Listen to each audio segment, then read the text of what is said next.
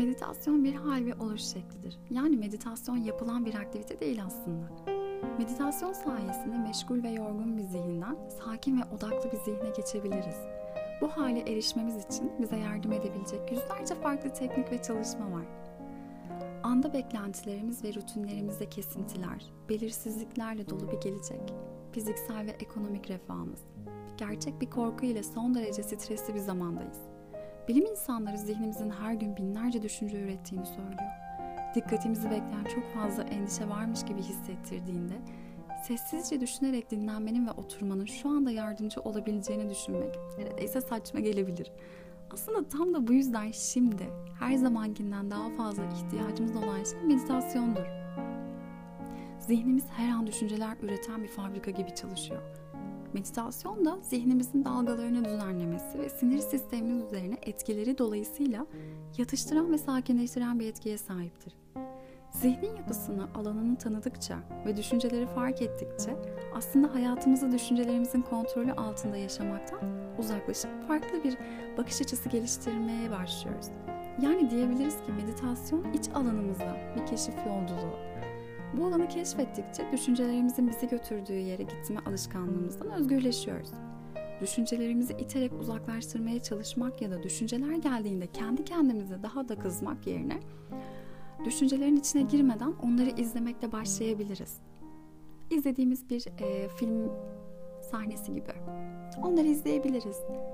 Meditasyon da bizi bir farkındalık yerine getirebilecek bir araç.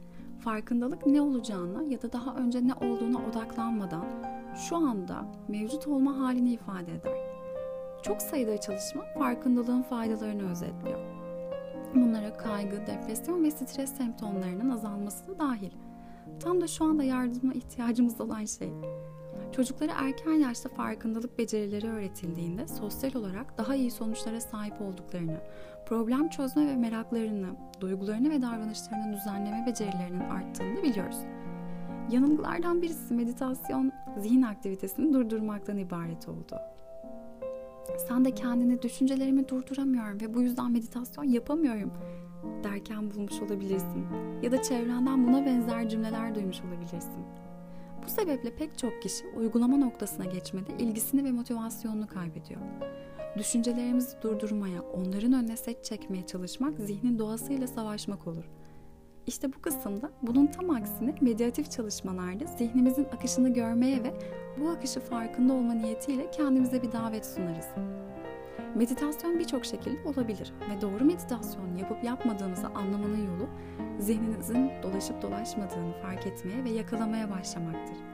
Kişinin düşüncelerine ilişkin bu bilinçli farkındalık seviyesi meditasyonun ilk adımlarından ve düşüncelerimizi şimdiki anda nefes alıp verme, yürüme veya diğer topraklanma teknikleriyle yeniden yerleştirebildiğinizde meditasyon sanatını uyguluyorsunuz.